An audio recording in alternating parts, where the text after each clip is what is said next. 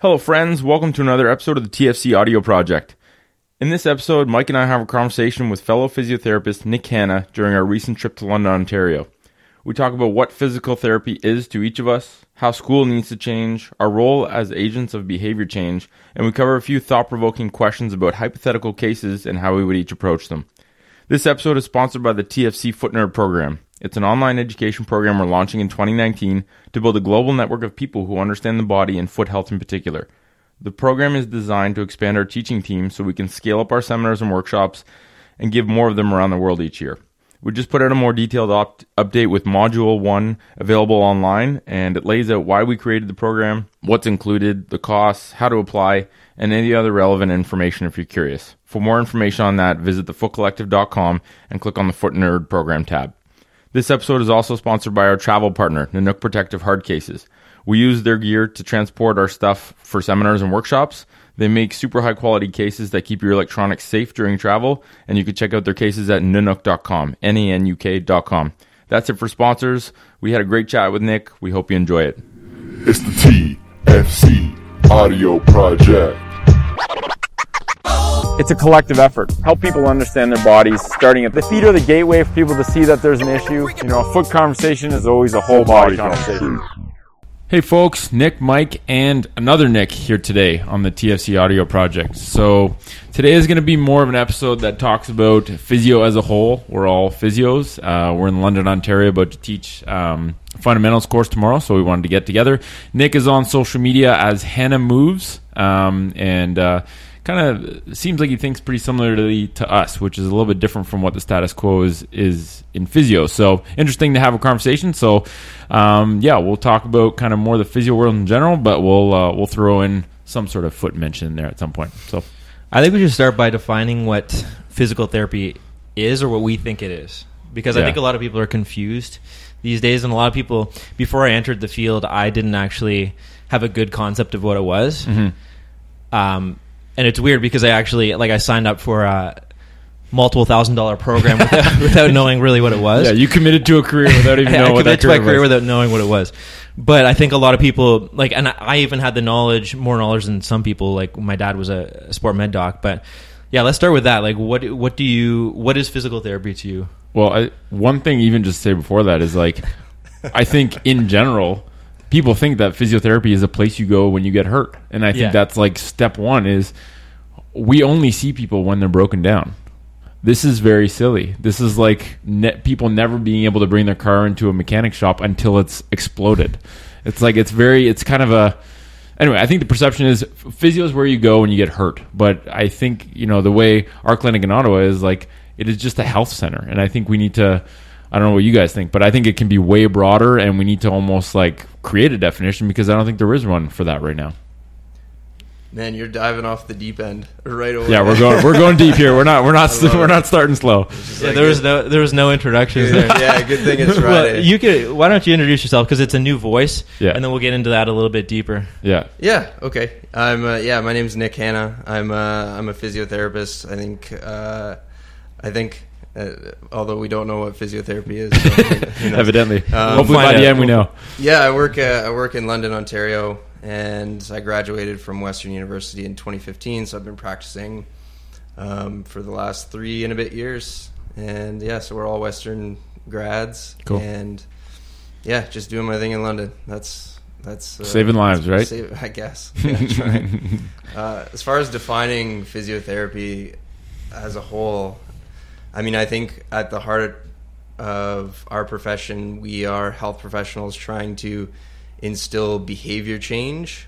Um, and that's kind of at the heart of what we do, but that behavior change really goes along with um, movement or activity in some sort of way. So I think at the very soul of what we do, it's people coming to see us who have been taken away from some sort of movement or activity in their life, whether it's from um, pain or or lack of lack of uh, strength or um, you know stiffness, mobility issues, and so therefore they're coming to see us as a means of hopefully getting back to those things. So that's just my best Friday afternoon answer. I like what you said about behavior change, though, because I Yeah, me too. We've been discussing that recently. It's like ultimately, you can have all the information and all of the, um, the the courses and all the knowledge in the world, but you're not going to necessarily instill change on somebody until uh, you you allow them to or you you help them change their behavior. You almost I have to- think- you're like inspiring them to make good changes in their life by selling them on on why it's worth it for them to do that. Right? and then, then guiding them. And yeah. So like and you then said, showing it's them like the way. ultimately the behavior is what matters the most. But you also have the tools from a movement and mobility standpoint to to help them. So it's like here's the problem. You need to we need to get you to ultimately change something or change your behavior or direct you down a certain path. Here's the solution in terms of movement and mobility, etc. Mm-hmm. So you can't come you can't have one without the other basically. Well, how did you? Okay, so two things. What was your undergrad in, and then how did you? Why did you want to become a physio? I was I did my undergraduate degree at uh, the University of Waterloo. Yeah. I did a kinesiology Okay, uh, okay. degree there. So you're like a movement science. Yep. Undergrad. Yep. Cool. And I wanted to be a physiotherapist for uh, two main reasons. I wanted to actually in high school, like I kind of made the decision that that's what I wanted to do. One is kind of a more personal reason, being that one of my grandparents was um, had a pretty severe stroke, was in hospital, and I kind of got to see. Uh, the rehab side of physiotherapy, going Oh, from yeah, an acute neuro situation, and um, watching him go through that process of being quite debilitated and quite bedbound to back to being my grandpa, which is pretty sweet. What of course? Um, what period of time? Like how? What was the span of time that that happened over? Both Oh extremes. That's a good question. I think it was over at least six months. Like it was quite Okay. quite a uh, prolonged period. Huh. And then and then just growing up, getting injured in sports and Yeah. being exposed to outpatient clinics. Um, Did you do? So did you do physio when you got injured? Yes. And Yeah, did you I did. find it effective? I, I, for the most part, yeah. For the most part, I was part? a bad patient, but, Okay. but yeah, Everyone says that. yeah. So that's very interesting that you did physio, but and I think a lot of people in our class actually did physio too. Yeah. Like I personally didn't do physio myself, and I don't think you did too. Um, so maybe that's a big reason why somebody would choose to do it um, or know what it's about. But but yeah, yeah, we've Interesting. yeah maybe we've seen we've seen the side of it that is helpful and and, Mm-hmm. and utilized. Um, I just want to go back to what we were talking about about behavior change because I was just thinking how um, maybe the parts of practice that matter the most. Um, it's almost like we're taught in reverse when you think about school. Like we're taught from a very bio neurophysiological perspective, and then work our way out to a movement problem, and then um, to the greater context of the human in front of you in, in in terms of their lives. When really, when you are going out in practice, it should be like the reverse. Opposite. Like the, so the, true. the first Very thing true. that somebody comes in um, and talks to you about is is their life and their problems and Mm-hmm. what's uh, what they're coming to see you for, how that is getting in the way of things, and then you so you almost bring it from a very humanistic, holistic perspective, and then you work the opposite way. And so I think part of what's missing in our training is like we should maybe match that, like how learn how to interact with a human being and get the information you need first. Um, learn how to listen and understand where they're coming from first, and then, um, you know, certainly don't miss the piece of our job, which is the the utility and value of our uh, assessment. But um, yeah, I just think it's interesting how it doesn't. There's qui- kind of a mismatch there. I think it's. I think 100 percent agree. It's like you need to know somebody's story, like in order to to help them change their story, um, and that's purely like, well, not purely, but a lot of that's psychological. And I think like it's interesting. We came from a psychology background too. Well, that's why I mentioned that. Like, I think that was very powerful because I think, like, you can, like you said before, you can be the smartest brain, know every single assessment. Although whether or not any of those assessments are useful, you know, maybe it is another story. But mm-hmm. even if you are the perfect physical therapist according to what you learn in school, you can be a terrible physical therapist in actual reality. Very true. Because you mm-hmm. can be, and and I think like at Western, the marks are so insane. I don't know if that's changed since we graduated, but like the marks were insanely high when we Very applied true. and got mm-hmm. in. So you're you're taking like it's hilarious. The people that were the latest to get into our program when we graduated, or that had the worst marks coming in, I thought would be the I, when we graduated. I was like, those are the best physios because they know how to talk to people. They know how to communicate. They know how to like be a human and not a robot assessing like an a, a, just a machine. You become very good at like reading people or you know. I think that's so important. Actually, that's interesting that you say that because you're saying that as a part of the program, we should be taught down that from that same mindset. And then you're saying that they didn't screen basically, you know, ability to communicate, s uh, psychology, and all of these, you know, empathy, all of these things Mm-hmm. that we need underlying in the field. But but they're also not teaching it. So it's like Yeah. it's twofold. Maybe if they taught it, they would realize this is a more important thing to screen for, and maybe we should start screening instead of just purely marks. well, them not knowing Um, it's important appears in both those. Aspects. yeah, it's like how can you how are you at interacting? How emotionally intelligent are you? Mm-hmm. Because that's ultimately what's going to make the the change when you get into your career. And why do you think right? that is? That they're not doing? Okay, so you graduated in like how many years of experience are here? Under ten? No, no, no. Mm-hmm. Wait, how how long since we graduated? We, we got we got we got ten. Um, well, it's been to 2013 to 20. Um, So we got five. Okay, so five less each. than whatever. Yeah. So whatever this here, three people, relatively new into this career, have come to a conclusion that makes a lot of sense, and yet like all these people that control the faculty or the program, are they just so deep into the way it's been done for a long time that they don't even see this? Like, where's the disconnect there? Because like this should be. We came to this realization, and it makes a lot of intuitive, logical sense. Yet they're not changing how they teach. That's a big component. Oh my goodness. I mean, slash teaching 84 special tests for the shoulder when you just have to look at someone's posture. you look at Quasimodo, you don't have to rip the shoulder in, in 80 different directions to, to see, oh, okay, I think I know what the root cause is. Anyway, sorry. but it tangent. maybe emerged at a time when, uh, like, there wasn't a lot of of research at hand at that time that maybe showed that there was uh, a lot of what we do. There is so much grain uncertainty about it. Like, there wasn't a whole lot of testing about like special tests or or you know the re- reliability and validity of of mobilizations and and motion assessment and and things like that. So. I mean, maybe that's part of it. And now that we see more and more emerging where there's so much uncertainty about what we do and why things are effective, maybe aren't effective for the reasons we once thought. And so, uh, like, hopefully there's a, a change that we see coming uh, of how we screen and recruit people for our programs. Because I think at the end of the day, what uh, it- you're right, what the things that matter uh, to to actually help the person in front of you a lot of times don't really boil down to clinical skills that are technically based. They're they're more so based on evaluating the person in front of you and their individual needs, and then yeah, creating like a very creative game plan between the two of you and and agreeing upon where to go and how you're going to get there.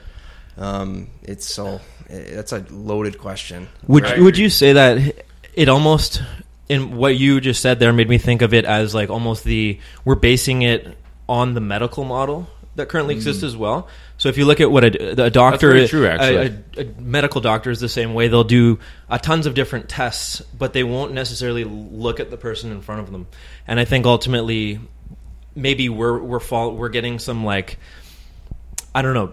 We're being influenced by that as a, as a profession as well. Um, probably for good reason because that's kind of the, or not for good reason, but that's just because of the way that's it's been done. But I don't know. What are your like we what are your- most definitely evolved out of the the biomedical model. Yeah, same exactly. same with our our our research. Like the randomized control trial is is you know evolved wholly out of the the biomedical model and and trying to isolate for variables and trying to you know figure out what aspects uh, are having a specific effect.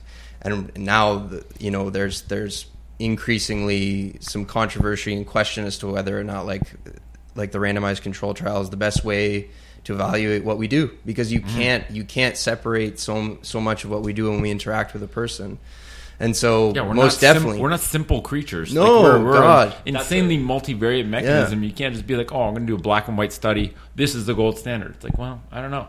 That's kind of that's kind of a scary notion that the very metric that we use to create all of these systems is in question. It's like, hmm, is this even the best way to like think about these constructs that we've made in the first place? So, yeah, I think it has to go. Like you say, that's almost like a loaded question. It goes very, very deep, and you almost have to look at like where did these things come about, and like what's the the, the whole structure behind these things. there- But yeah, and there is a lot. Like I think the parallel between medical and physio and physical therapy or rehab rehab professions, uh, let's say Mm-hmm. as a whole, there is some crazy things happening in both those to show that we're really not doing like for example why do doctors spend way more time learning about what drugs to give people and what not to give people because they might interact with another drug? How much time they spend doing that? How much time they spend learning about movement sleep and diet? Like there's hardly anything spent on the really three important ones there and a lot spent on the non-important. Same with physio it's like you learn how to do mobilizations or assess whether something's you know up with the shoulder but you don't learn how to explain to people that being in this position all day long is the really the big problem at hand. Mm-hmm. So we don't learn like it's not the big picture is never told to us. It's Yeah. specific joint related pathologies and how do you micromanage the byproduct of the real problem? But Yeah. we, we just weren't taught how to deal like we didn't even get shown a hinge in physio school. This is crazy I think that's You a good didn't? place to go. No. Did you get to t- Tinge? oh good i'm glad that got updated in the curriculum Man. But Hip hinging all day. okay, so, so that's Are you- maybe I that's don't know a if good you're being pla- serious right now. Is that Yeah, real? yeah, yeah, okay, we okay, could- okay. That's good. So they, Yeah. so maybe that's a good place to kind of steer ourselves as like if we get into now like the the nitty gritty of physio, talking about like how it's looked at as a profession versus how we maybe should look at it. Um, what are your thoughts on that? Like we've talked about kind of like the overarching principles behind it, but like if now if we're talking about like okay, somebody comes in with with something that we see commonly, how do we look at this this human in front of us in terms of like the actual movement and correctives and all that? Um, yeah, what are your thoughts on that versus like the way we do it now versus maybe where it should be going? Well, I mean, like, uh, I'm not sure I understand your question, Mike.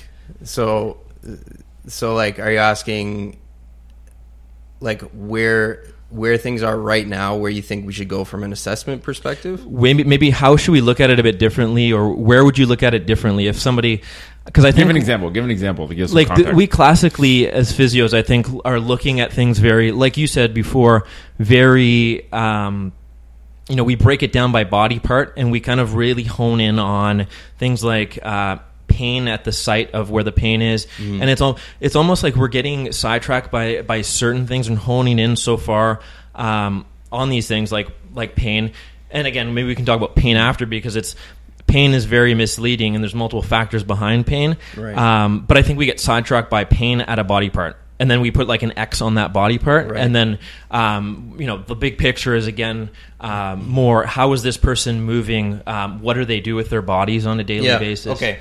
Okay. I see what you're saying. So I think um, I don't even want to talk about where we are now. I just think what what we as a profession need to consider um, just moving forward, if we're we're not already heading this direction, is when a person comes to see you. Um, when you hear their story, you gotta first just understand as much as you can about the context of their life. So, if they're, let's just use an example, they're a super busy single middle aged mom and they don't really have a ton of time to, to move or they don't have you know much that they do to uh, stay active or be active or they don't have a movement practice or whatever. And then you understand like some of the maybe the big sort of yellow flag sort of items in their life that might have relevance to their presentation. So like how are they sleeping? Uh, what is their nutrition like? Um, what's their stress level like? Um, what are their thoughts and feelings about their current situation and their their own pain, their thoughts and feelings about pain so understand that kind of stuff first so you have a, a context and then you see okay what really is this person coming to see me for now? Like, what motivated them to come in to see me now? So you get the context of where they're coming from, and then you, from that question, can derive okay, what do they want? What do they want from me? and they'll tell you it's pain Mm-hmm. at a specific site. Right. But sometimes you get the vibe you're like, I don't think it's just pain that like you're you're lost. You're lost Yeah. and you're looking for a direction. Whether or not it's your actual patellar pain or Right. Mm-hmm. you're just lost in general. Like you just don't feel good. Yeah, and know? and I I try and change people's mindset and framework to, um, you know, I want to get rid of my pain. To, uh, okay, I want to get rid of my pain because, like, wh- why? Like, what is it getting in the way of now? And so, you have the context of where they're coming from. You have their motivations for seeing you, and then once you perform an assessment you i mean really like i like simple so i if i'm doing any sort of movement assessment i'm just trying to figure out what movements are provocative and which movements aren't. And then, you know, I I don't mind looking at you know full body mobility stuff, like looking at joints above and below, seeing what they're doing. Um, just to get a context of like what may be contributors or what may be potential avenues that I could get them away from pain or desensitize a little bit. But then you just sit down and you map out, okay, so what is into this pain presentation? Okay, so we know maybe you don't do a lot of moving. These are the main stressors in your life. These are other relevant factors and then you just map out a game plan between the two of you of what are the things that you can change. Yeah, yeah, yeah. And what is the most feasible. And if it's somebody who What's the low hanging fruit? Yeah, if if it's somebody who's super busy and they don't go to a gym, then you got to give them simple movement strategies that are going to be, you know, like little snacks throughout the day that they can mm-hmm. chew on and, and, and utilize whenever they can. Or just in line with that analogy, stop eating junk food all day. Yeah, like yeah, maybe just not? change the environment yeah. you work in. Beautiful. Not not junk food per se, but like sitting being junk food. Like yeah. instead of saying do all this extra shit, it's like maybe just do less of this stuff because we know mm-hmm. that that's not good for your body. Yeah, because I think that a lot of us don't look into what you just said or or don't inquire about it um, and again, that can be the the limiting factor as to why they Dude, they do or don't get better. You think you can do that in the 15 minute appointment every time someone comes in? Yeah, yeah like this. So that's another big problem, right? Yeah, yeah. And so, but then you got to be smart. Like if, if like that's doable in 30 minutes. Like yeah. if if you can use screening measures, like you can have people fill out stuff before they come see you. Like you can already get a sense of like what they're going through even before you see them. That's and then true. when you do see them, then you then you just maximize uh, the, the, time by focusing on what matters the most. Right? Like, mm-hmm. what are the biggest, most relevant factors? Start there, mm-hmm. and then move from there. Right? Like, I, you're right. I, I don't have time to like check out ev- maybe every little thing that I want to see with somebody. Mm-hmm.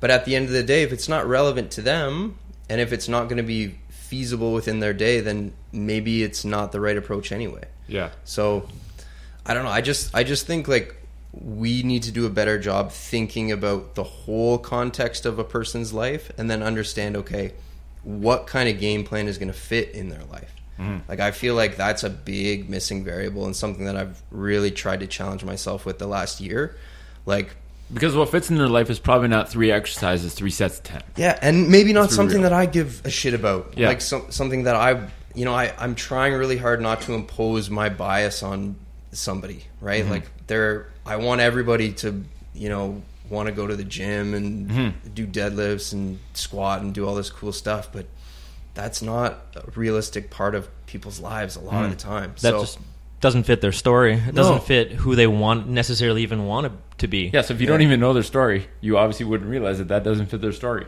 Mm-hmm. It's back to the same thing. Like get it, get it is you really have to build rapport with people. Like because I, I, think i went through a phase where i th- thought of someone's body like they were a robot which was extremely effective at troubleshooting movement for example. Mm-hmm. but then you miss out on the bigger context sometimes of the real reason why someone is having so many problems is not because of just their body it's because of other things too. Like even just telling someone to sleep eight hours a night it's crazy how much better. Like people literally come in looking more vibrant after they act, if yeah. some if they actually take your advice. And it's some education too. it's like here's why. Like a lot of people don't even aren't even aware of the and, I, like you know conceptually they are or on the surface level they are. I know I should get more sleep, but then it's like but it's strategy. If you give them you some education them and then some strategies, so it's like and just bring it to their awareness. Like let's let's play this game here. If we re-engineered a few of these things, and, and here's how you here's how you can do it, and and here's here's some suggestions on how you might go about doing this, but these things it's the trickle down effect. Like one, you hit one thing and the dominoes go. And mm-hmm. sometimes mm-hmm. again their knee issue might be their sleep issue right? Or again that's playing yeah, a part partly, in it part, partly. partly yeah. Like pain, you can't, you can't separate, yeah you can't separate it. That person no. still needs to learn how to squat yeah they should yeah, yeah, yeah. we should probably we should probably look it's, at other but, moving but don't it, discount it, the other stuff too. And, no, no, and, and the other thing too is like don't discount how important the other shit is that they might not get anywhere else Right? Yes. They might maybe their doc, maybe they never talk about sleep with their doctor. This is real fact. So if you're a phys back to this whole thing of like what is the limit of physical therapy? Well, you're treating a human being, and it, it's in way more than just their MSK system, mm-hmm. or at mm-hmm. least we have the potential to. Because we're we're having conversations like we do an hour long assessment. You sit down, you ask a person, you try and you're like, okay, this person has an issue right now I got to figure out what the issue is, and I got to do everything I can to make to help them get rid of the issue or improve their life, their quality of life. So like- it's like you can help a lot of things. It's like why is the engine light on? That's a big thing, right? And you're saying there's many reasons why. Like they're usually coming to you for their, their you know pain is what brings people to us, right? Mm-hmm. So you're saying like But I think if you take physio at face value, someone comes in with knee pain, they leave no knee pain. If you look at physical therapy as you can literally optimize this person's entire physical and like get them educated physically and mentally, they can leave with no knee pain and understand that sleep is important for the rest of their life and know how to manage stress better and know the basics of what they should be putting in their mouth that makes them feel better every day. Like they can leap that can be physical therapy. And then I think that it doesn't really require that much more. Right? It's going to be different depending on the pe- person you see too. Yeah, right? like for it's sure. always every every takeaway that somebody's going to walk out of your office from or your clinic from Mm-hmm. is going to be different because their needs are going to be different.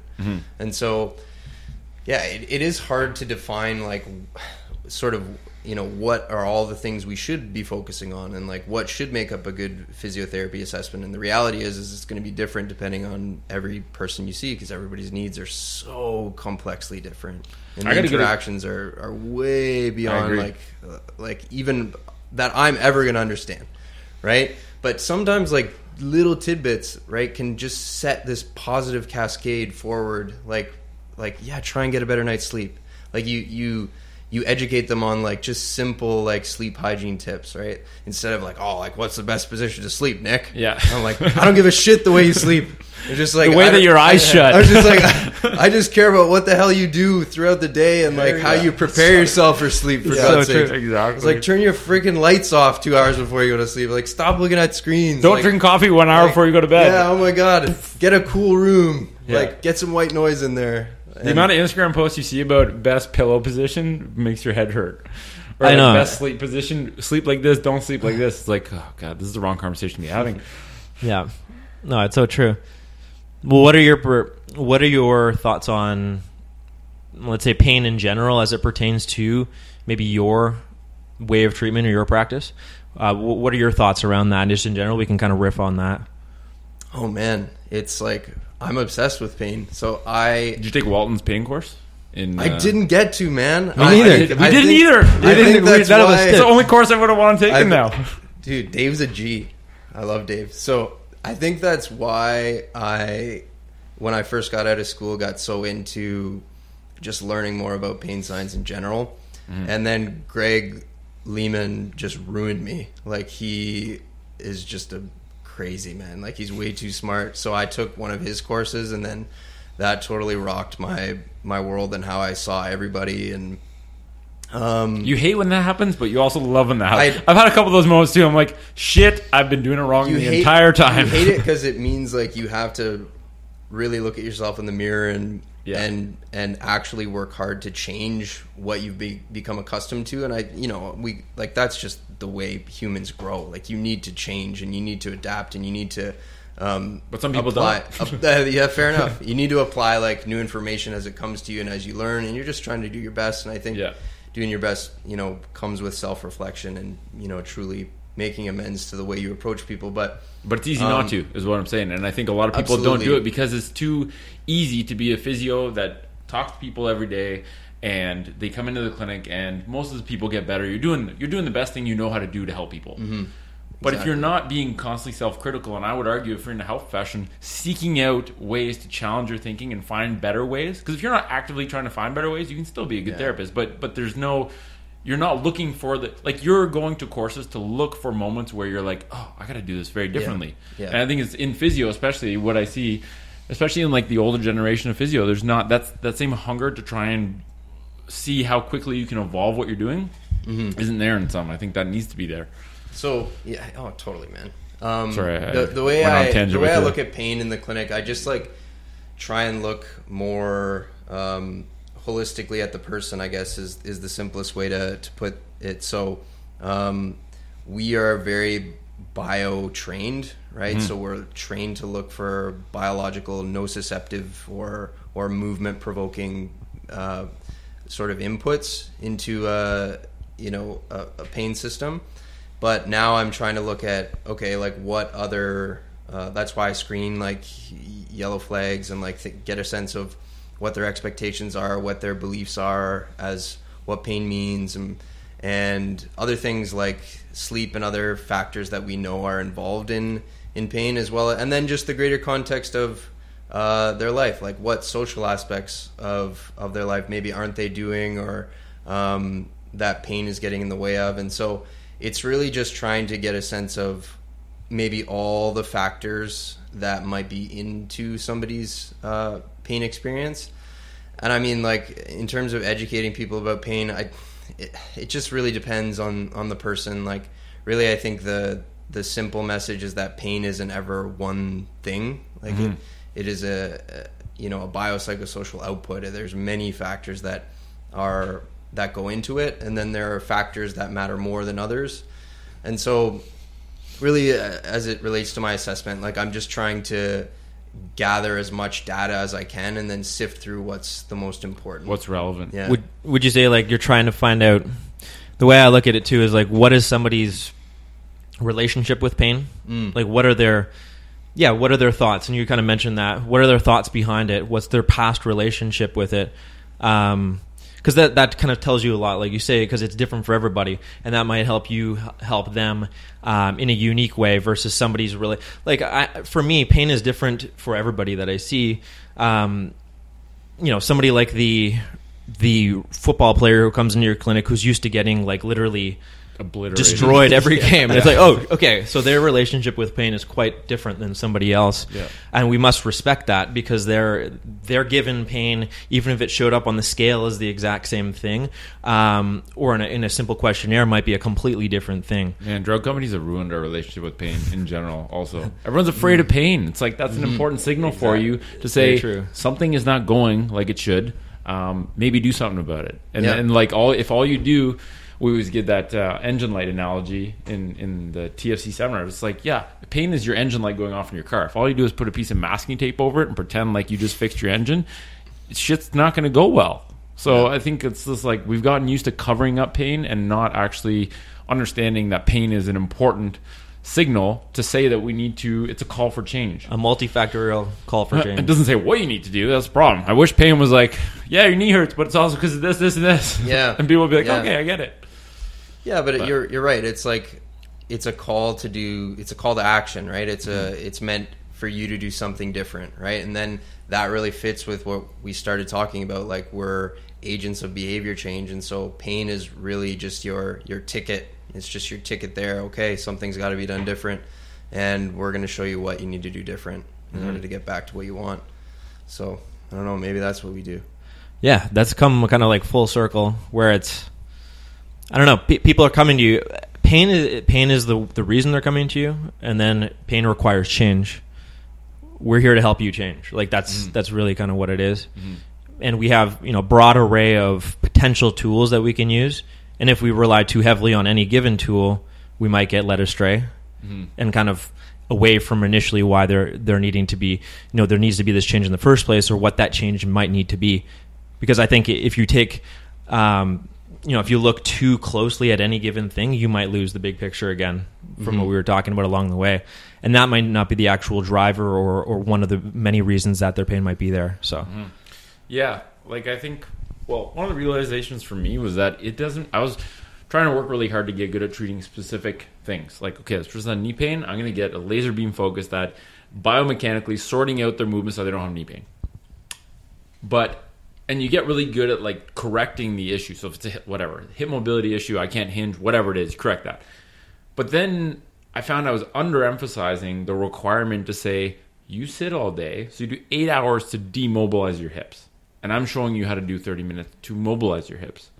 I think I need to start stop spending as much time trying to get incrementally better at troubleshooting the biomechanical problem and I have to get better at helping people understand how to take away the negatives that are causing these problems and also build uh, better habits. But like be able to actually make a sustainable change. Instead of doing the diet of getting rid of your knee pain and doing a little bit of exercises and then falling off the bandwagon it's like getting people to understand what a balanced not movement practice but like what what what a balanced day with movement it looks like at least, and then help them be like, okay, this is the first step we can do to get you there. You're not going to stand and move around all day tomorrow. Okay, you're not going to blast up your cubicle in the middle of the office and be like, "I'm standing."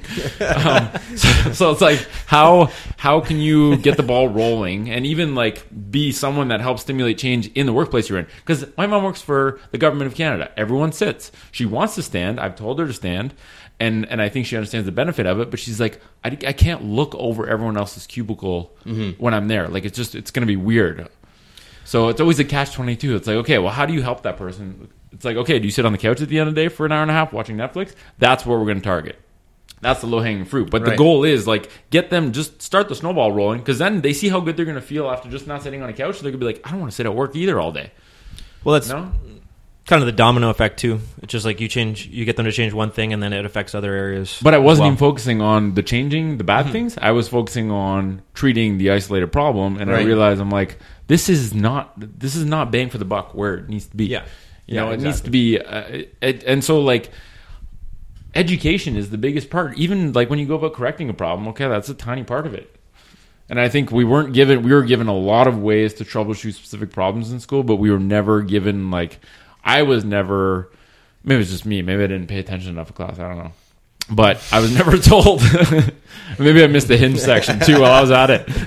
maybe I was I'm never. trying, to, I'm trying to think back. Maybe I was bullshitting. Like, I I've never heard the word hinge. I know for a fact. So I hope it went in there. Maybe maybe Walton was like, guys, we gotta learn, we gotta teach kids how to Maybe it was just like people in our class. Like we had we had enough athletic guys in our class who like were familiar, and then like me Okay, and so it was lingo. me and, like uh, well, and then I me and another guy came from Waterloo, and we were like like Stu McGill students, and we were like. Had, had been hinging since like birth. Like, we were- yeah, yes, Stu. we were just, Stu is the best. Yeah, He sat beside us at Perform Better one year. I look over. Hugh, his mustache is way bigger in real life. it's so it's impressive.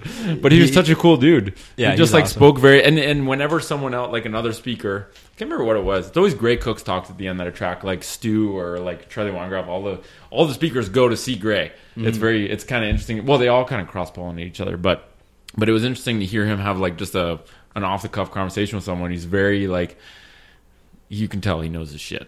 oh yeah. just his answers are so nonchalant and to the point with no fat. I'm like, wow, that guy. Did he teach you?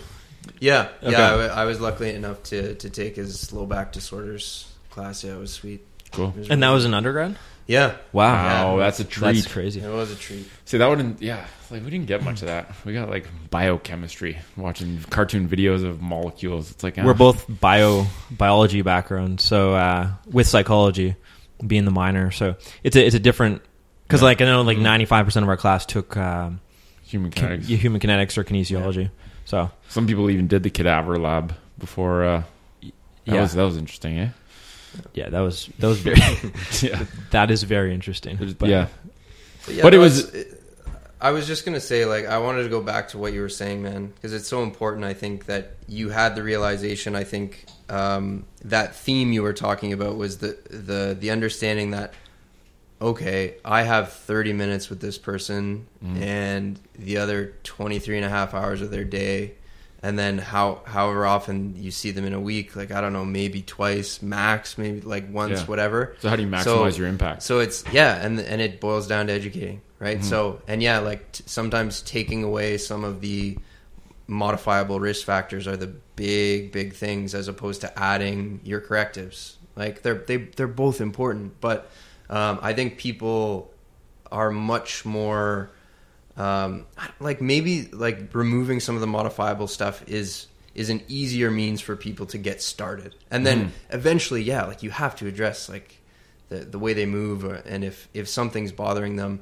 you can't just keep doing the same old thing and expect it to change. Like maybe it will maybe it won't but if it's still persisting then yeah you got to teach them how to move. But i love that you, you you just like you're like shit i i'm teaching all these correctives when really um, people might just settle back into the same old ways after after things have resolved. And then you know you get to to thinking like have i really helped that person? And it's something i've been thinking a lot about too. And and you know on on one end where uh, you you want to be able to empower and give people as much you know intrinsic motivation and and self efficacy as you possibly can Um, that that's important, but then at the same time, like you gotta. Sometimes some people need to be in the clinic to to get like you need to hammer things home, and so they need mm-hmm. that accountability factor too. And it's just a, a, a strange dance you have to do with different people, mm-hmm. and so but yeah, like at the end of the day, like you don't have a lot of time with somebody, and so Yeah. the sometimes the biggest tangible that can be taken away is just a simple piece of education, and that can have a big domino effect, like you talked about, Mike. So I mean, it's it's tough. It's tough to read people and know like one little thing might be the difference, or you might have to, you know, have a totally different approach. Just depends. But ultimately, I, I think we're in a good position to be able to treat like that. Mm-hmm. Um, like I said, seeing kind of where it's going or where we think it might go. Um, Okay, well, what's and a I think- perfect world? How long do? Well, okay, yeah. How like in terms of how like, long what- yeah, per? like I think about this a lot. I'm like, okay, in an ideal perfect world where you have no restraints in terms of like, like I was take money out, but take the actual average business structure and say like, okay, you are gonna work for company X. Company X's mission is to make people healthier. What? How do you want to? If someone comes in, they're like, okay, we're just gonna start sending you people. You can do whatever you want, see them whatever frequency you want. You get paid enough to make the living you want. That person, it's free for, but they need help mm-hmm.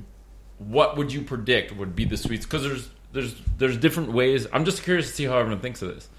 So just say like If- what what if- do you think would be the the best way to do that? if you are you asking just like like a time per appointment thing or Yeah. If so like had- like it, that person doesn't work. Like take out all the variables. It's like how frequently do you think would be the optimal? Um, what would be the optimal length of an appointment? Like this is from a physio like business standpoint. What would be the optimal length of an appointment, and what you would think would be the frequency to see them at to make a real change? Do you think it would need to change from what it is right now?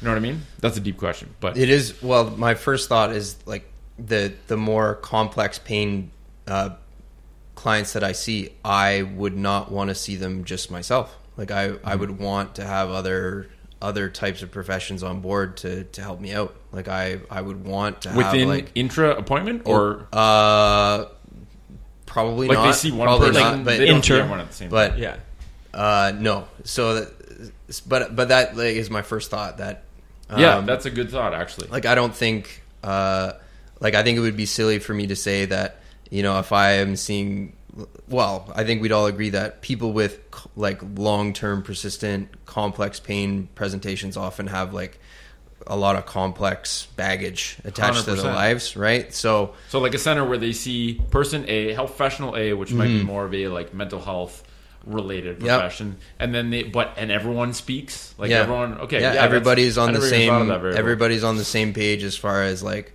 uh, yeah under a biopsychosocial model and they just get it. And Mm-hmm. they're they're all speaking the same language like yeah I'd want to have like a psychologist on board. I'd like maybe yeah maybe like somebody mental health related and then like a physiotherapist is well positioned from like um, just an activity perspective and managing pain and other aspects. And I don't know, maybe others too. Like I'm, I'm, I haven't really thought about it a whole lot, but definitely psych. Like I would definitely want psychologists on I think you'd all rub off on each other too. So you, Mm-hmm. I can I think that's a big problem is the disconnect between different, um, you know, fields, even within healthcare. So for sure. so it's like you don't speak the same language as this, um, as this get- person who's also treating this conflicting person. Yeah. Yeah, so I, th- I think having a place where you all speak the same language and you know a little bit about what other people are coming from, enough to to know that they're in good hands and they could rub off on you. Um, and I think just I think that'd be helpful that health practitioners of in different fields kind of know a little bit more about what people what each other do, um, so they could better play the game and speak the same language and, and know that their field um, or particular area of practice interacts um, and overlaps with, with ours quite a bit more than each other think. So we should Yeah. probably talk about these overlapping features as well. So Yeah. Because always, I always like to, uh, and it's not always realistic, but you try and think, okay, do you, t- what's the best way to make people healthy or keep people healthy? Like Trudeau comes to you tomorrow, is like, Nick Hanna, Nick Hanna, I saw you on social media. I like your shit. Uh, how do we? Our health system is not working. What's the? What do we need to do? We got to start today. Okay, you got to start at some point. So, what is the biggest thing that needs to change today in order to get people healthier? So crazy, man. Like sub Jay, sub Justin. Yeah, so- Uh. Shout out. uh, Dude, that's so. I don't know if I'm educated enough to to answer that question. None of us are, but it's just it's a funny it's a fun thought experiment. Like It just is. because I think like yeah, it's a fun thought experiment to play. It's like okay, I I think the easiest place, the low hanging fruit. We did an episode on this about physical physical education in school. Like you literally learn Ah, for a school. certain period of time when you're a young yeah. kid. You learn some of the most useless shit ever, and you don't learn a lot of the important things that you will need for the rest of your life. Like think about the amount of things you learned in in high school obviously being in social relationships learning to speak to other people all that stuff's very important. But like what if calculus like how much calculus do you use in every day?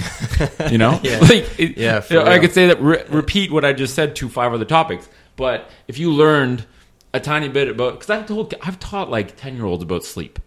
Mm-hmm. okay you gotta like play around you gotta play games with them a little bit to try and get them interested in it but it's like did you know that you can be you'll be a faster basketball player if you sleep eight hours a night you know? Or if you instead of sitting down and play video games you stand you stand on one leg like whatever whatever you got to do to teach them but like say you taught kids in grade 6 7 8 9 10 or 12 because you're you're not an adult. Who am i kidding? But you're more mature. Grade 10 11 12 you learn about sleep. You learn the fundamental basics of how you got to eat to not be obese. Mm-hmm. Like just to poo good and not be obese. This is what you need to eat. Real simple. Okay and then this is what you got to do to move. Instead of throwing dodgeballs at each other or doing bicep curls, this is how you do a squat and a lunge. And if you lose the ability to do that, your knees and your back are going to break down. Mm-hmm. Like that would be so easy to That's teach a in good. school. That's a good avenue. And then imagine School. if if kids like learn more about pain, yeah, like that too. at an early age. and their and their cell and their selves and like psychology or just Yeah, or like, how to what is the- defend against Instagram dopamine bumps. well, no, just like real world shit. Like essentially, it's real world shit. Yeah. we got to teach people at a younger age more real world shit that's going to actually help them in the world, as opposed to um, standardized education that's currently currently given.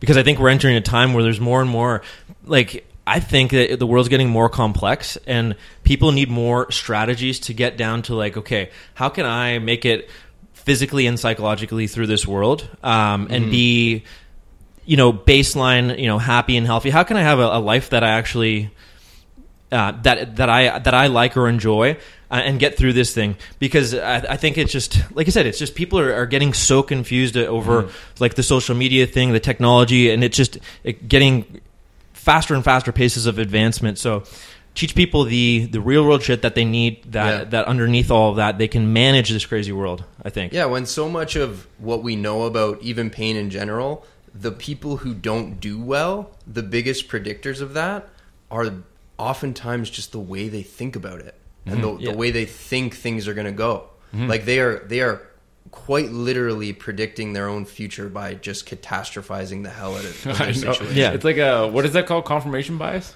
Or if you think something bad's going to happen, something bad happens. Yeah. and it's the nocebo effect in, in So in so if if people know, like if people are taught like basic uh, yeah like the like the four the things that like diet and you know Doctor Quiet, Doctor Movement, and Doctor Happy like Yeah. those like we we need that kind of stuff earlier on so that yeah when shit goes south and it will it's gonna happen it's part of Yeah. being a human being then you at least have some of your own strategies to deal with it um, because in an ideal world like it would be nice to see that we don't have a chronic pain epidemic that is getting worse and worse and worse Yeah. and yeah something's got to give eventually And that's way more. Okay. you gotta go to justin Yeah, yeah. there you go, JT. Hey, Justin. take it and run. Take it and run. Do what you did with the weed, baby. um, no, but like that's that's what you just said. That's way less complex than how like helium and molybdenum combine together in a fucking like. Come on, that's that's so much more practical. So why? It's the same thing. Like obviously the teachers and people that make these curriculums are just trying to. They think that this is what kids need to learn to succeed in life. But I think they just they're not. or, or maybe it's just the old it's just the system that currently I wish exists the person. but but it's like they need to, to be taught critical thinking skills too it's like underneath all of this information how do you process the information Yeah. um, Yeah. or how do you construct the world like what is your view of it um, how do you think about things how do you how do you use rationality and all of this so i think that's another part of school if we're talking about that um, but yeah I Mm-hmm. and mean, teach people to be good, like thinkers and to critically evaluate shit. Like, there's only going to be more and more information Yeah. available at people's fingertips, way easier as time goes on. So if you don't know how to filter that shit, It doesn't matter if you know how to add numbers. Okay, you have a supercomputer in your pocket, enough of the calculus. If you you need to know how to filter good information from bad information and make your own critical decision making pathway of being like, okay, is this good information? Should I do this in my life, or is this bad information? Should I not do it? Mm-hmm. Because I don't. We all leave like robots knowing a lot of individual information, but not good thinkers from school. I feel. So yeah, and we get so emotional, and we have this uh, inability to detach an idea from a personality. Like we become so attached to like a certain ideas, and we will, you know, get so personally offended when somebody doesn't agree with an idea we have. But I I wish we would just, you know, learn that ideas are are just ideas, and it, it doesn't Yeah. represent like who you are, and and people get so fired up, and they get so pissed off at each other, and we we argue with each other just to get you know somebody to see our point of view and mm-hmm. really we should be arguing to try and get to the truth uh, Yeah, of things. exactly. and and that's what you see on social media is just people I know. arguing to get somebody else to see their point of view when really we're not you know just you know stripping down all the arguments and seeing everybody's side and just trying to get at the truth which is what uh, I think we should be doing in our mm-hmm. professions in all health professions really um, Yeah, we're team. We always say we're on team help humans be be healthier. Yeah. it's like why are we getting distracted on your team is a slightly different color than mine, but we're on the same side. And why do you and why do you why would you not want to know the truth? I think that's the it's like we all should want Mm. Well, to know the truth and yeah, we should all be working towards getting Yeah. it, but there's all these factors like you say There's the emotional system sometimes too. I, I don't think that's the norm, but but d- there the is. emotional system I think is a big a big one where we we can't kind of do that separation dance where it's like okay um, you know it, it's just we have trouble with that disconnect from emotion to rational thinking so ultimately it's like we've got to we've got to play the dance between those two systems um, and kind of understand why but but ultimately we should all kind of agree on uh, you know on our ways of approaching the truth and um, and go, be going towards it collectively I and think. always be willing to challenge the truth and admit that you're wrong. It's like it's okay to be wrong, people. If you get Yeah. better information, it would be silly to not admit you're wrong, right? And and just refuse to implement better information now that you have better facts, just because you're stuck on that old way of doing things. Yeah. Like so many people are resilient. Like I'm looking forward just looking to at the ego, right? And uh, Yeah. just looking at the ego and say like, oh, there's that guy. Like, well, I feel bad. Like, my, do you remember in the the London TFC seminar, we get to this section of the seminar talk about orthotics and how like we basically just shred them in a logical, like polite way. But there was a couple podorthists.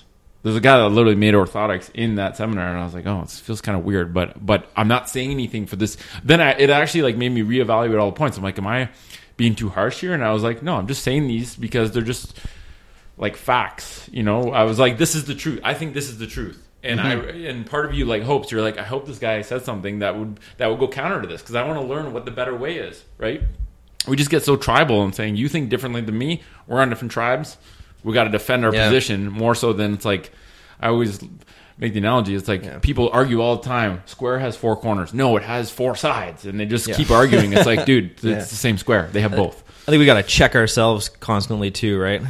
Oh, Like, that's a big uh, thing. absolutely. because we can fall even if we can see it in other people. It's like we got to check ourselves and be like, "Damn, dude, you, you you're becoming tribal like a, like anybody else, right?" Mm-hmm. So it's human yeah it's You're- it's human is- nature. It to, is, but we got to be. We don't. The, the the forces of evolution that got us to where we are now, like a lot of them, we don't need anymore, right? Like we're mm-hmm. doing pretty Yeah. good, so we have to like actually, you know, understand them and and realize that when your heart starts beating and you get super fired up when somebody says something to you online, like it's gonna be okay, right? Yeah. Like just yeah. let it go, Yeah. and like try and see their point of view and like let it pass. It's like yeah, it's just your your very primal sort of old brain just getting fired up. It's hard though. And It's we- constant. It's a constant battle to like evaluate that and do that that judgment Yeah. that judgment that you just said. It's like you got to do that frequently. yeah, And and it's we- hard to separate yourself. The lizard from wants it. to come out a lot. yeah, you know? it's so true. but we got to figure out collectively how to navigate the world that that is Yeah. right now because it's a lot like you say it's a lot different than the world that was you know it, it's exponential so even 100 years ago was quite a different world 1000 years ago it, we're Mm-hmm. we're living like and that's a speck. Th- Ten thousand years ago is a speck in terms of our hardware hasn't changed since then. that's a big thing is like Hardware peop- hasn't changed. people are just having trouble with navigating navigation of this I think everyone is, and if they if they tell you they're not, they're they're not really being truthful with you. Because I don't really think that anybody truly knows, Yeah. kind of how to navigate this this 2018 society. You think quite- it's getting quite worse? yet. Do you think it's going to Well, accelerate it's, it's and get accelerating. crazier? Yeah, I think it is think it accelerating is too. So Yeah, we're trapped in like these sympathetic states, right? Like mm-hmm. we're just yeah, like because everyone- we it's love like- our phones, man. People We're hijacking our consciousness. The mo- the better you hijack someone's consciousness, the more money you make. Instagram mm. is really good at hijacking consciousness. That's Yeah. why billion dollars or whatever it is. It's like it seems like everyone is fighting for every ounce of attention that we're willing to be more mm. desperate to get it with more novelty or more flash. And it's Yeah. like people almost get bombarded and overwhelmed, and then it's like then our bodies start to break down because it's not meant for that. Yeah, and we start to lose sight of like what it means to be a human being, right? And it's like that's very not like like social media is just not natural. Like we're just not wired for it. I know. And yeah, like they It's have, they- entertaining. They, have the algorithm. Oh yeah, they have the algorithms to like really own our attention. Yeah, right. And yeah, like we talked about it even before this podcast. Like, yeah, like our phones got us sometimes, Mm-hmm. and uh, yeah, you got to be smart enough to know when to just stop that and realize that Yeah. it's getting in the way of things. You see it. You see it's like a little wizard just whispering to people. people are just sucked, sucked onto it. wow, yeah, Pokemon Go in the middle of the street, like that was Or- luckily that was a I don't know. There's that was short lived, eh? Pokemon short lived, but there's probably still some like beast Pokemon Go players. one guy won the game. He was so good at it. Everyone's Yeah. like, screw it. but True. I don't know. I need to get I need to get to that. Maybe we get me out more. What Pokemon Go? oh yeah. yeah. Um, okay, I have a, like a, a couple.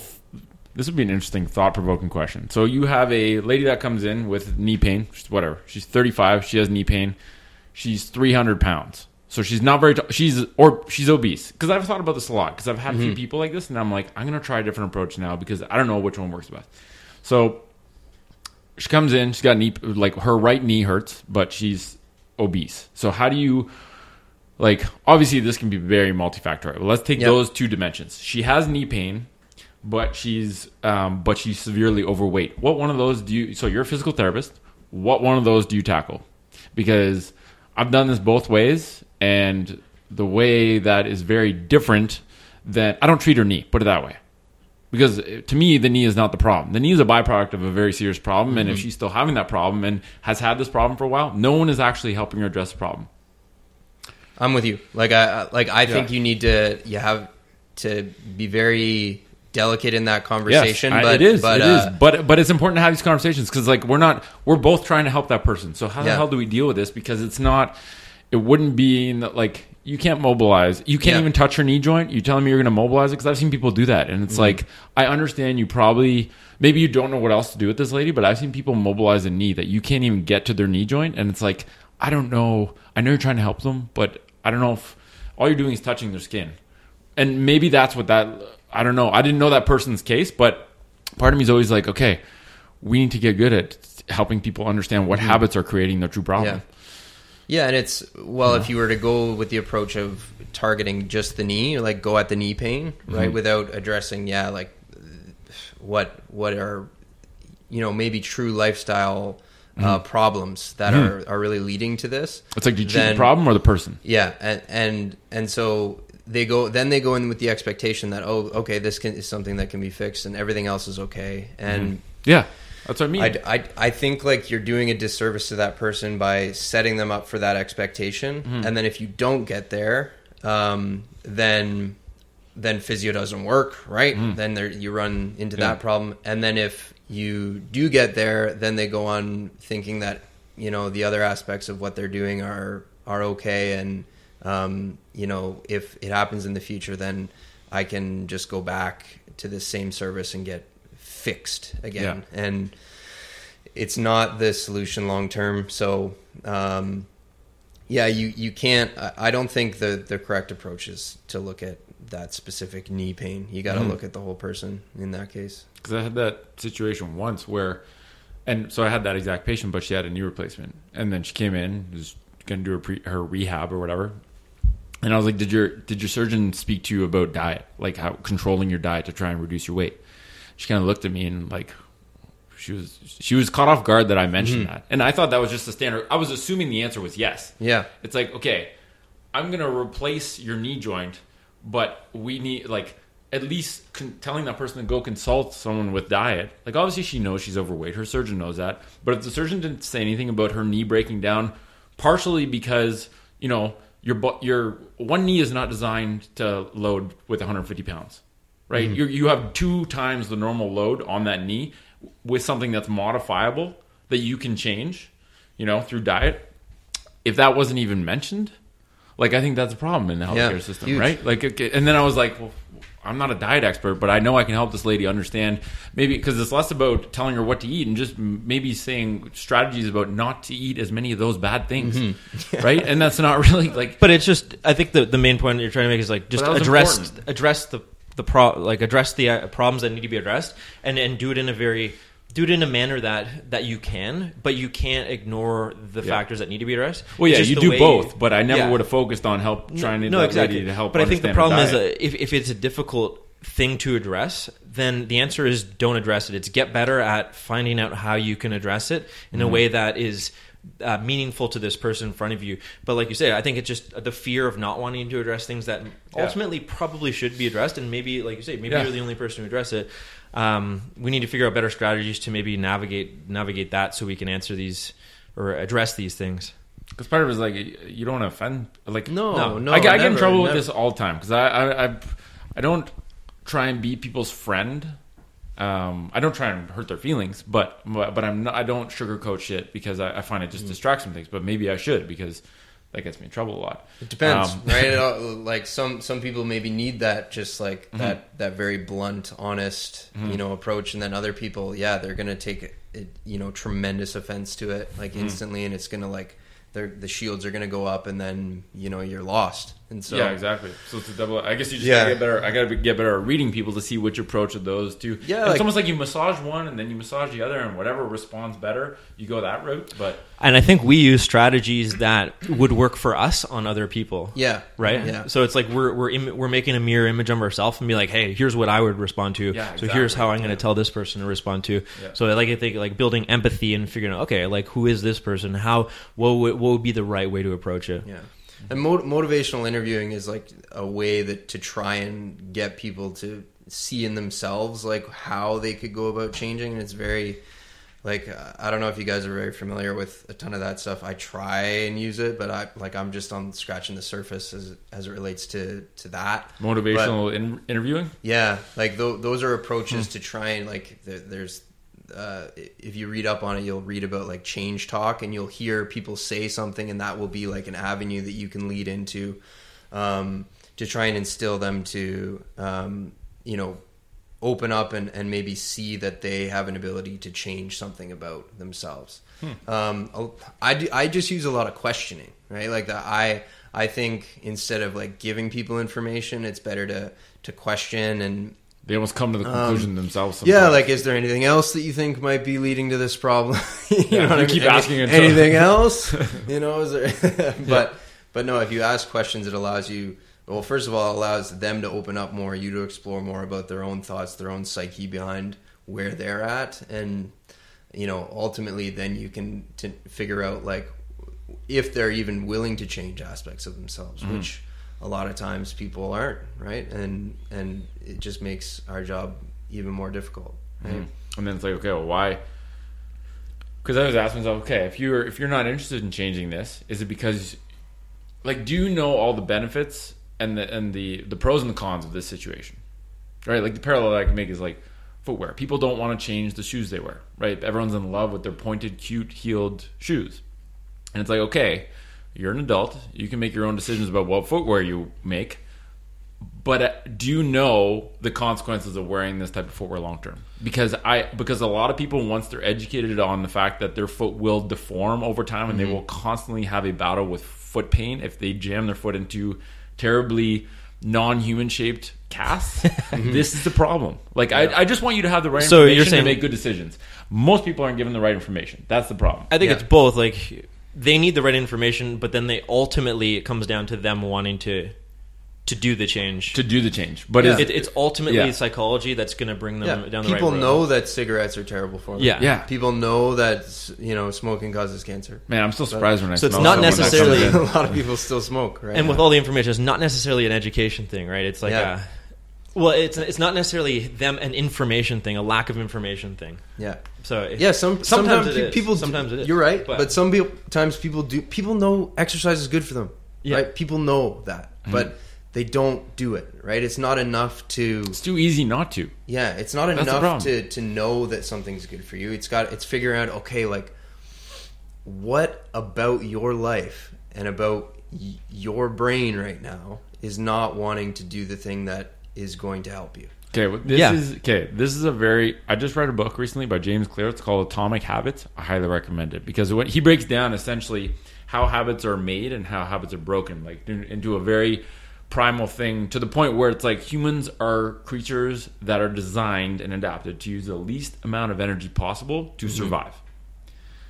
So ten thousand years ago, that was great. Yeah. right. If you're not hunting, then you're not doing shit because you're conserving energy. You're, you know, in a good environment. You're resting, conserving glucose. Right. You're conserving energy. But now, Amazon and Uber Eats will do everything for you, shy of going, shy of wiping your bum. You know, like like you cannot do. You you have the opportunity to do that now. That's all I'm saying. You don't need to. You know. it is true related to that because it's like So it, the, the, the way our society is designed right now no longer requires us to implement the things that would have naturally made us healthy in the past. So now it's a psychological game to try to say like, okay, well, I know these things because we wouldn't have had to ask these questions No. thousands of years ago. I would have been eating pr- pretty well. I would have been uh, moving, Mm-hmm. Yeah, walking, we would have no breathing, conversing with people, being in a group. All of these things would have been just givens. So Mm-hmm. so now that they're not. Then these are the things. Okay, these are things we need to incorporate back in our lives. Then it's like, okay, well, how come we aren't doing them because we know they're good and we know that's how we need to be to be healthy, Mm-hmm. like well-rounded human beings. But when you know what you're evolved to gravitate towards, it then beca- the big thing that he said is you need to engineer your environment to disable beautiful. failure. So Yeah. Beautiful. like you cannot, you have to know that. You have to know that if there's candy on on a, on the counter, you're always going to eat the candy. You have to make that assumption because it's extre- your motivation. Your lizard brain is eventually going to come out. You're going to have a tiny lapse, and you're just going to be like, "I want all the candy now." or So- your social media too. It's like if your yeah, phone's right there, media. you're going to be on it. But if you never, if you make sure there's never ever candy there, your life isn't that much worse, and the temptation is gone. So you you just engineer your environment so like good habits happen. It's like, you know what I mean? Because it, it Mm. was very the way he explained it was very powerful as a way to break down behavior change to take the onus off you to say, oh, you're strong willed or whatever. It's like no, you do, you know you know yeah, and and there's multiple ways like. But then it's like, how do you get somebody to, to want to, To engineer, engineer. their environment? Yeah. how do you Yeah. get them to that point? We just find out what's the hardest part. Well, I, I can't not buy when I go into the grocery store. I can't not buy this food item, and I know it's bad for me, but I can't not buy it. And then when it's home, I eat it. It's like okay, so grocery store, dude. Gross. I I watched something about grocery stores and how they engineer them, the flow of products and where products are to Crazy. tempt the shit out of It's people crazy. to buy the worst stuff. oh yeah, It's crazy. it's awesome. So anyway, maybe it's. But my point is with that lady, it's like okay, we know that it's a habit. It's so deep in there that when you go to the grocery store, you automatically go on the same route. You buy the same foods. So is there a way to get someone to give someone a list and get them to get groceries for you just once, or or just to start things off, Mm-hmm. and then it breaks your habit, or or can you go to a grocery store you've never been to before? With a list and buy things because then you're not on autopilot. You're not. Yeah, you don't you have the same gotta cues shock that the system You a don't have little the bit. cues that got you to the Doritos aisle, right? Yeah. You like you're, you know what I mean? Like we just saw a Doritos truck on the way here, so that's Yeah. why it was You're my brain. You're primed. It's like But yo, you, there you Dori- go. Doritos I know, has- I know Doritos we gotta prime do. me. We just gotta, bro. We gotta just put chocolate bars on the top of trees. Yeah, yeah, yeah. yes, think of food rewards. That's so true. I never thought of that. That is a good concept because Yo, just- Trudeau, Trudeau, I've got it. yeah, JT, get back here. Get back here. We got a new one. We need Snickers trees ASAP. Oh my like those All right. experiment with monkeys. They do something and then a thing opens with a, dr- So- with a bar. Man, you are blowing my mind with this, uh, you know, re-engineering of the, of the context of your of your situation. 'Cause, like, To- one lady I to had- like facilitate Yeah. just better better behaviors and healthier behaviors. I told the lady to take You need her to be the couch out of her living room, and she does hip mobility every night now. Yeah. like that was the. It was like you have to like understand how to hack because for some people, it like I know if I didn't have a couch, I sit on the floor every day. Talk to the architects of households. There you know, go. You could like, Hundred you could like design whole like communities, dude. like his- It's- walking it's- paths and like bike paths. Don't and- give a different. Don't give Yeah. the choice. It's like Yeah. we literally designed your community so well that you have no choice but to be healthy here. Yeah. And how about they put parks for adults too, and not just kids? Like, like honestly, like Yeah, we're it's working on that in Ottawa. we're working gonna- on that, but we're gonna figure out a way to make adult parks. my brother's in landscape uh, architecture, but we kind of rub off on him. So he Mm-hmm. sees this uh, firsthand. He's like, like first of all, you're getting many things: community play. So there's the Mm-hmm. physicality part of it, um, but there's also just like, hey, it's fun to play. Like it's just like Mm-hmm. there's these these things play a big part, but it all comes back to like that. You, you need to be the engineer at so, so you need to be like higher in con like in consciousness basically you need to be aware of what's going on and say okay here i'm going to be the constructor of all these things so when i divert back to my lizard brain um, you know or my emotional brain i've set it up in a way that actually promotes that in a good direction because when i was more conscious i looked at where i wanted to be and i looked how how my environment wanted to be and I kind of did it then because we know we're always going to be caught in this game between all the parts of our brain, right? Yeah. We're going back and forth and back and forth. It's just being human. So that so it's like I think you're right. Just doing the things beforehand with foresight um, to help you along the way. It's never going to be perfect, but No Mhm. joke. I've had discussions with my dad, who's a retired city planner, like heritage and parks planning, and he they he would talk about how there are European style um, communities that they're trying to bring into Canada and like different regions here, um, where the whole community is based on getting everything that a person could need within the community and within walking distance. And there are uh, parks parks to, planned around it. There are walking paths and like hills intentionally put in, so you're um, burning more calories. And like there, yeah, there's local grocery stores that are close by, and everything's within moving distance, so you don't have to get in your car constantly. And so it really promotes like number one, just a sense of community, but also a more active, just mm-hmm. healthy lifestyle in general. Hendrick so Farms is doing that. It's They're it's even growing thing. their own food there. Yeah, it's a thing, man. And that is very true because it goes back to just like you know us living.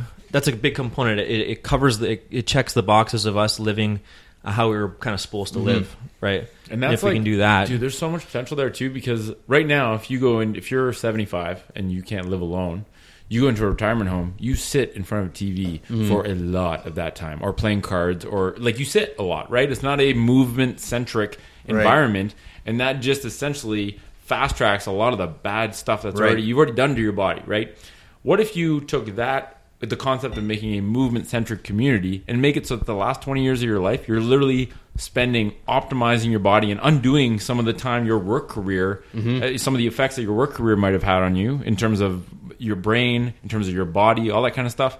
Like there's so much potential in that. Like i think that's that's not being explored. Maybe it is in certain places but i, I haven't heard of a place because like the way we do later life is not is shitty right? I think part of that is like a again back to Trudeau. You're if you're listening.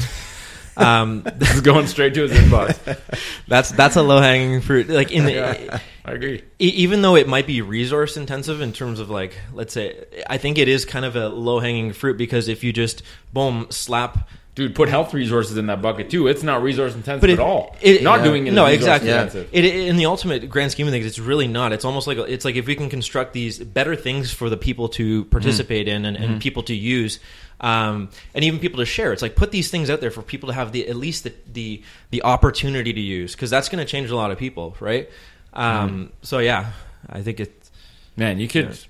Yeah, sometimes I take certain herbs and makes me think of like true potential of certain things. Like you could have a small retirement community. I think I saw this on a uh, documentary somewhere. The people, the people in this retirement home had to keep chickens. And just keeping everyone had to do their own duty of clean the coop out and all that kind of stuff. And like the satisfaction of all the seniors that lived there shot through the roof because they all had a mm-hmm. sense of purpose. Yeah. They're like, we got to keep these chickens alive. We got to get our eggs. We got to take care of things. And everyone had to do a part. It like gave them a sense of purpose. Whereas they were, did, they kind of lost that. Maybe the family doesn't come see them, them as much. They don't have work or anything like that. So there's just so much potential. The one, the, okay, the, we'll wrap this up. We don't want to take too much of your time on a Friday evening. But the one last thing I want to talk about is um, just the idea of how how you're compensated at, how you're compensated as a health professional, because it's it's a weird profession. Okay, if you're if you're terrible at your job and you have to see someone for 30 visits to fix their tennis elbow, you get paid a lot of money. yeah, And if you're really good at your job and you see them for three visits and it goes away in a month because they know how to deal with it and do the maintenance work for the rest of their life so that it never comes back, right? You actually like say, this is why it's there. This is what you need to do on an ongoing basis if you're having problems. This is what you need to do to get rid of it. 30 visits, lots of money. Three visits, not very much money, but really good results. How, like, there needs to be, that's, I think, a big part of what dis- disincentivizes the, the, because we, like, we're in Ottawa, right? Federal mm-hmm. government town. There are literally McPhysio chains that have 30 clinics and 15 minutes per patient, ultrasound, passive modalities. Like, this is just, this is a conveyor belt. Just, Yeah. just treading water and breathing as a physio is hard enough, let alone actually trying to make sure you're treating these people like effectively, right? So, so what is there? What is a as a thought experiment? What's a better compensation model? Because a patient of mine told me once about how I don't even know if this was legit or not. I didn't look into it, but it made a lot of sense. In China, a doctor would be in charge of 500 people. That was that was who you were in charge of. You got paid a certain amount per year, and your pay was modified based on if people were sick, you got paid less. The more they came to see you, the less you got paid. You know, it was based on how how sick or how healthy your patients were. If your patients were really healthy, if all their metrics for health were good, you got paid more as as a physician. If their metrics for health were poor and they had to constantly go see you, um, then you got paid less. And so you're aligning the interest of the health professional and their patients. I mean, you assume everyone wants to do good, but but I think it brings back in line the motivation of getting better if you're rewarded based on being a good health professional. Like Right. some, I wish sometimes there was like the physio Olympics and you could make clones. it's Maybe true. this will happen in the future. the the biggest problem is where like funding comes from, right? Like mm-hmm. in a, in a private healthcare model, like I like there's zero incentive for people to to want to change and like want to you know do as you say and like try and get people better as fast as as Yeah. humanly possible. Um, which is unfortunate. I think like maybe some people need to revisit why they got into the pr- profession in the first place, right? Like, did you get into like make like hundreds and hundreds of thousands of dollars, or did you get into help people out and, and help them lead healthier lives? So I'm, I mean, some people need to look in the mirror, but like I, I can see that maybe on on a government funded basis might be more realistic as a means of starting that. Um, Because I think there should be a pilot program for a government funded physio, or like, like you said, the health center where you have a psychologist, you mm-hmm. have a physio, you have a physician, maybe you have a mental health specialist. Like you have a, a health unit, and they ha- they're given a caseload of people, and you do some whatever metrics. We know this would work. Mm-hmm. So whatever metrics you need to say, okay, they're in charge. This health unit is in charge of fifteen or whatever five thousand people, for example and we're going to see how the health of these people on a bunch of these different metrics, whether it's their movement or their pain scales or whatever it is, changes by doing it with that, with a team of people that are paid as employees of the Canadian government to take care of a group of people. You could start that with because like health, government, um, federal government employee health benefit insurance is taken advantage of so hardcore because they get to a point where they have unlimited coverage. So we have people like we've heard, I've heard stories of patients going in three times a week for over a year. Think of how much money that is. 75 bucks a pop. That is a lot of money, mm-hmm. right? And just think of how how much globally how much more globally that person's health could be affected in a multidisciplinary team just as a small pilot thing. Like that's a way better way of doing it than letting companies take advantage of loopholes, right? The physio industry is very easy to take advantage of if you just want to make money. It's mm-hmm. lucrative. It's it's kind of nasty actually. Um, but you need to like you need to engineer the system so that the best outcomes are achieved, so that the best care is given, so that the incentive is very clear for the business not to see people more times, but to make people better. Yeah, like it's not an like, easy a, thing a to do. Bonus structure or something. Like if you if you can Yeah. Mm-hmm. reach a certain outcome, right, at, uh, over a certain timeline, have like some sort of incentive put on top of that. I just don't know how the model. Like, Mm-hmm. I know. I don't It's know. just It's, a- it's too complex it's a of a complex model, question. but- but we can do it better than Yeah. what we're doing now because now For it's sure. you know it's it's crazy. Anyway, man, good. That was this was a good chat. It's nice to just air it because we like we're basically on the audio project trying to address questions that we get on social media that are too deep to address on social media, right? Like non non black and white issues that you can't do twenty posts about and get the point Yeah. across. So let's have a long drawn out conversation. to say these are the facts this is the uh, you know, this is our opinion. This is the way we're thinking right now. We don't know if it's always going to be the best way. Maybe it'll be different next week if we find out new information. But but just having longer form conversations, and we haven't really done that with um, like about physio specifically because I think it is. I mean, we're all physios, right? We all have skin in the game. We all, I think, want this profession to progress and and do more and be better.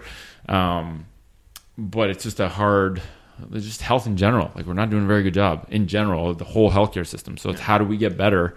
And you know jt we got your, we got your back man. Well, things are getting worse, right? And so, like, uh, so so we got to do we- something. yeah, like to to what to what end, and like how far are we going to take this thing before, like, we actually look at Yeah, what's the wake-up on moment? a policy basis, on like a, a funding Mm-hmm. basis, and and just like the greater healthcare system at large, like when are we going to realize that what we're doing right now isn't working, Mm-hmm. and you know what systems need to be implemented n- now so that we're not you know just drowning in in our healthcare system Mm-hmm. you know for the un, like the foreseeable future really so yeah i mean it's important to have these conversations it's important to have like those hard questions asked It's just like man those are monday questions bro Yeah. this, is, friday yeah, for the record, this is a Friday, so yeah, uh, no, good, very good point. But uh, we'll do it again sometime. You're starting up a podcast at some point. You got your mic, so maybe You got Yeah. you got the 1st I've got, first I've element. got, I've got the uh, i've got the equipment necessary just the will i need now It's okay, just the will it comes. Um, nice and chatting with you. yeah, thanks for having me on fellas No worries. Anyway, hope you guys enjoyed that episode. We'll catch you later.